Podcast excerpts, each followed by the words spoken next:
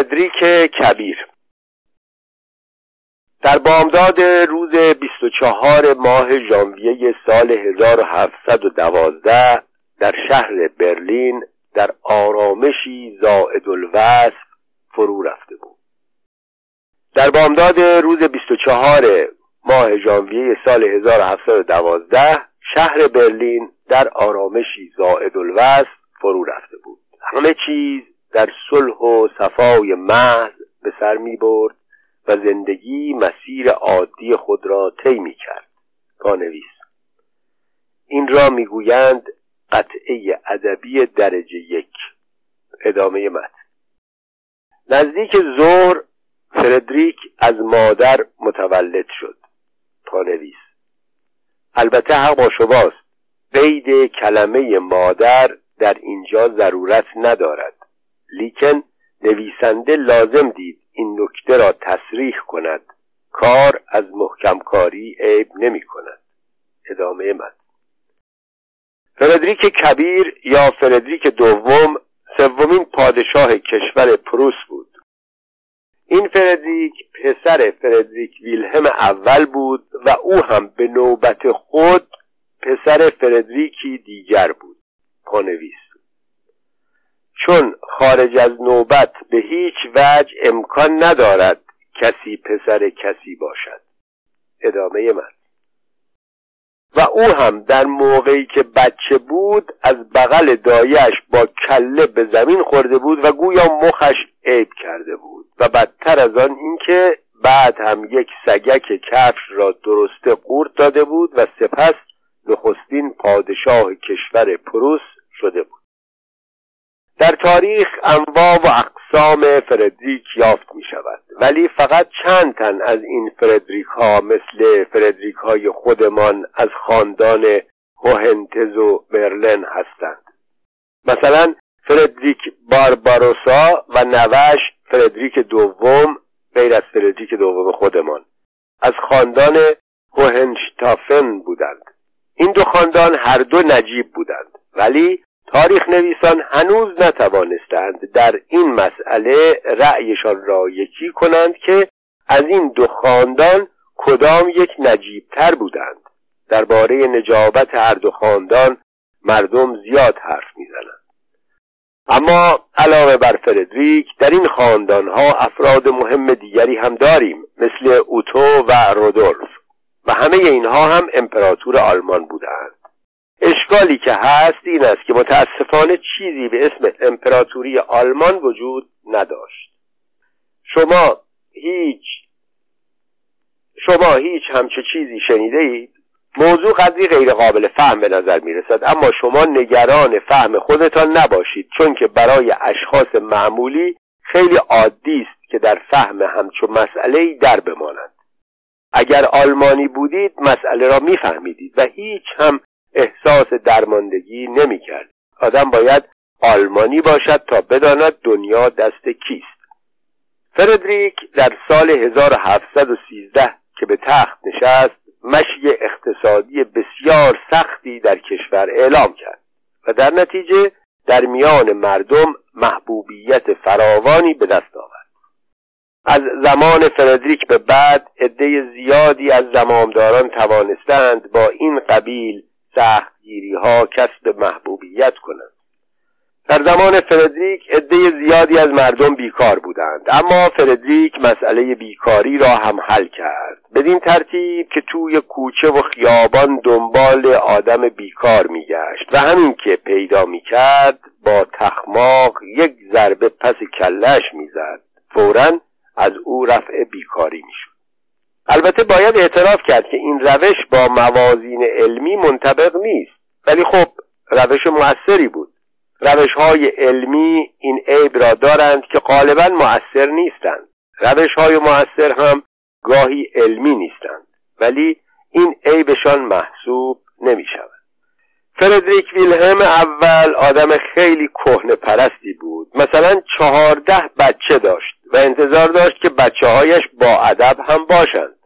پانویس فردریک بالاخره نفهمید که بچه با ادب اصلا اولا پیدا نمی شود و ثانیا اگر هم پیدا بشود چیز مزخرفی است. ادامه متن.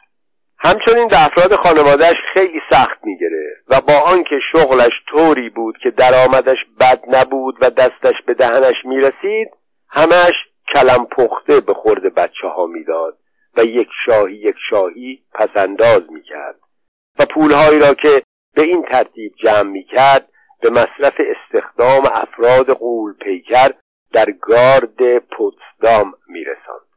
البته مسلم است که افراد قول پیکر چشمشان پرسوتر است و چون قدشان بلند است دشمن را از فاصله دور بهتر می‌بینند. ولی این عیب را هم دارند که چون هیکلشان درشت است دشمن هم از دور آنها را بهتر می‌بیند. و چون این بهتر دیدن به آن بهتر دیدن در می‌رود فقط مخارج گذاف نگهداری افراد قول پیکر گردن آدم میماند. بنابراین ملاحظه می کنید که فردریک ویلهم از خورد و خوراک افراد خانوادهش می‌زد و پول جمع می‌کرد و بعد آن را به باد فنا می‌داد. و با همه اینها مدعی بود که مغز اقتصادی دارد. این را می‌گویند مغز سیاسی. اما فردیک دوم به پدرش چندان شباهتی نداشت اولا علا رقم اقدامات مجدانه که به عمل آمد این بچه آخرش اهل سواد و ادب از آب درآمد. بچه که بود خواندن و نوشتن و اندیشیدن را به زبان فرانسه یاد گرفت. یا لاقل می اندیشید که به زبان فرانسه می اندیشد البته اگر این یک اندیشه را هم به زبان فرانسه می کرد کاملا حق با او بود ولی کسی خبر ندارد. آنچه خبر داریم دیکتهش چندان تعریفی نداشت. فردریک در همان اوان کودکی شروع کرد به نیلبک زدن. پدرش وقتی که دید فردریک کبیر در ایام سقارت دارد نیلبک می‌زند کم کم چپ چپ به او نگاه کرد. کمی چپ چپ به او نگاه کرد. ولی چیزی نگفت. مقصودش این بود که فردریک خودش خجالت بکشد و نیلبک را کنار بگذارد. اما فردریک به خرجش نرفت. در نتیجه جرأت پیدا کرد و علاوه بر نیلبک زدن شروع کرد به شعر گفتن. از بخت بد شعرهایش هم خیلی چرند پانویس یک بار فردریک کبیر از ولتر خواست درباره یکی از اشعارش نظر بدهد. ولتر به او نوشت این اشعار برازنده شخص شماست. اینطور که از قرائن و امارات برمیآید مقصود ولتر درست روشن نیست. ادامه من پیداست که خیلی از جوانها از همان قدیم شعرهای چرند می‌گفتند. پدر فردریک از این بابت خیلی اوقاتش تلخ شد و دستور داد که فردریک را به نان و آب خالی ببندند. یعنی جیره کلم پختش را قطع کرد. اما این تنبیه به خرج فردریک کبیر نرفت. در نتیجه فردریک اول یک لگت زد و فردریک دوم را از پله ها پایین انداخت و از قیزش می‌خواست با بند پرده او را خفه کند که نگذاشتند. در هر حال فردریک صغیر از این قضایا جان به در برد و کبیر شد. از همه اینها گذشته فردریک بچه کثیفی هم بود و پدرش هرچه داد می‌زد که بچه نباید کثیف باشد به خرجش نمی‌رفت. بالاخره پدرش گفت که دیگر آبرو برایش نمانده چون که بچه‌ش نیلبک زن و شاعر شده و کثیف هم هست. تاریخ در این قضیه با فردریک ویلهلم هم داستان است. فردریک می‌خواست پرنسس امیلیا سوفیا الیونورا شاهزاده خانم انگلیسی را بگیرد. ولی پدرش پرنسس الیزابت کریستینا شاهزاده خانم برونسویک بورن را برایش گرفت. فردریک هم لج کرد و فقط سالی یک بار سری به پرنسس الیزابت می‌زد و از او می‌پرسید حالت چطور است؟ و او جواب می‌داد خیلی بد. اما پرنسس امیلیا سوفیا الیونورا از این قضیه دلشکسته شد و در شصت سالگی دق کرد و مرد. تقصیر خودش بود که بی جهت غصه می‌خورد. در حق خودش ظلم کرد. ویلهلمینا خواهر فردریک هم زن شاهزاده بایروت شد که توک زبانی حرف می‌زد. پانویس البته توک زبانی حرف زدن مسئله نیست ولی آدم زبانش آلمانی باشد و توک زبانی هم حرف بزند کار مشکل می شود ادامه من فردریک هم در سال 1740 به پادشاهی رسید و به محض آنکه چنین شد کتابی نوشت در اثبات اینکه دروغ گفتن و دقلی و راهزنی کارهای بدی هستند و سعادت هم فقط از راه کمک به دیگران به دست بیاید پانویس این مسائل همیشه محتاج به اثبات بودند ادامه من سپس سرزمین سیلزی را از چنگ ماریترز ملکه اتریش که به او ملتجا شده بود درآورد و فردریک کبیر نامیده شد. در جنگ های سیلزی بارها به طرف فردریک کبیر تیراندازی کردند ولی همه تیرها به خطا رفت. در عوض بیشتر تیرهایی که به طرف سربازان انداختند به هدف رسید. در نتیجه عده زیادی کشته شدند ولی خب در عوض عده زیادی هم زنده ماندند. در ایام فراغت بین جنگ ها فردیک کبیر از ولتر پذیرایی می کرد یک بار ولتر رویش را زیاد کرد و در حدود سه سال در دربار فردریک ماند. فردریک هم دستور داد جیره شکر و شکلات او را قطع کردند تا ولتر بفهمد که شکر و شکلات علف خرس نیست. بعد گویا ولتر چند تکه شم لازم داشت و آنها را از شمدانهای اتاق انتظار فردریک برداشت. فردریک فهمید و گفت ولتر دزد است. ولتر هم گفت اگر من دزدم دست کم موقع حرف زدن مثل فردریک فعل ناقص به کار نمی‌برم. در نتیجه میانهشان به هم خورد. حقیقت این است که فردریک دو ستایی فعل ناقص به کار برده بود. ولی تقصیر خودش بود که سر به سر آدم بددهنی مثل ولتر میگذاشت. اصولا نویسندگان بزرگ را نباید ملاقات کرد. همان خواندن آثارشان کافی است. فردریک به عالم علم و فرهنگ هم خدمات شایانی کرد بدین ترتیب که یک نفر به اسم موسیو موپرتیوس فرانسوی را به ریاست فرهنگستان علوم برلن منصوب کرد.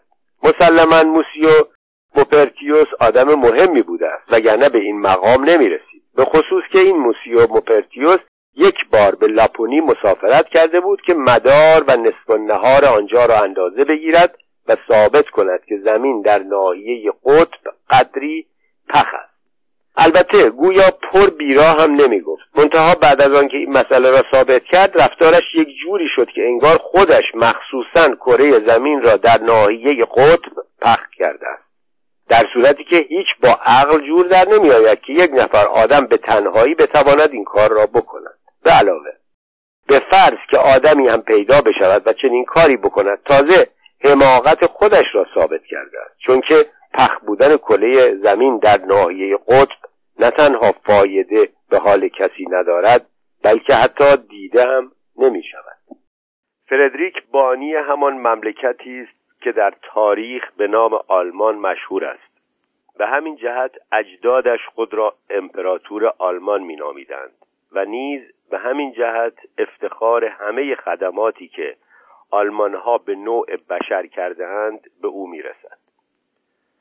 منتها فردریک از وقتی که پا به سن گذاشت بینیش قدری عقابی شد. یا شاید هم از اول همین طور بود.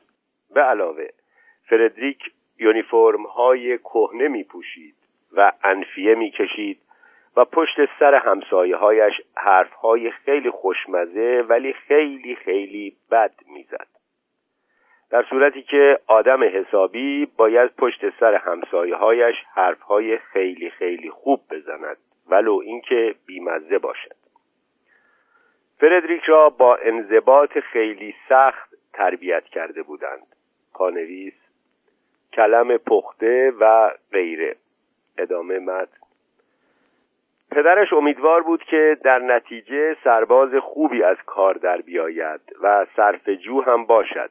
ولی مادر فردریک و دایش نقشه های پدرش را خراب کردند. چون که فردریک را تشویق کردند دنبال موسیقی و ادبیات و این قبیل چیزها برود.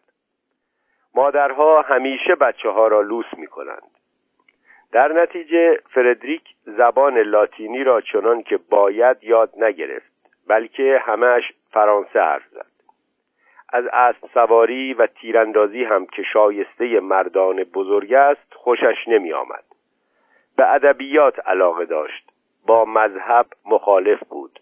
از همه بدتر از راه و رسم زندگی آلمانی بدش می آمد و البته برای رفع خستگی نیلبک هم می‌زد. هرچند این کارش احتمالا باعث خستگی و سردرد دیگران می‌شد. فردریک دائم با مسئله لهستان ور می‌رفت و به پامپادور و کاترین دوم و الیزابت ملکه انگلستان هم توهین می‌کرد. مسئله لهستان این بود که چقدر از خاک لهستان را می‌توان صاحب شد. فردریک عاقبت راه حلی برای این مسئله پیدا کرد و آن این بود که به کمک روسیه و اتریش نقشه‌ای برای تقسیم لهستان کشید. منتها خود لهستانی ها به هیچ قیمتی حاضر نشدند موافقت کنند. ماری ترز اتریشی هم علاقه زیادی به این نقشه نداشت و به همین جهت فقط 625 هزار مایل مربع سهم گرفت. فردریک وقتی که پیر شد مثل همه مردان بزرگ مرض خاطرات نویسی گرفت و هرچه بیشتر انفیه می‌کشید بیشتر خاطرات می نوشت فردریک به ادبیات خیلی علاقه داشت. منتها نه به آن اندازه که آن را به حال خودش بگذارد. فردریک به سال 1786 در هفتاد و چهار سالگی مرد انگام مرگ تنها بود و فقط نوکرش و سگهایش دور برش بودند فردریک سگهایش را بیشتر از آدمهایش دوست می داشت و می گفت که سگها همیشه به دوستانشان وفادار می مانند. ولی علاوه بر موضوع وفاداری احتمالا علت دیگر علاقهش به سگها این بود که سگها از کارهای او سر در نمی آوردند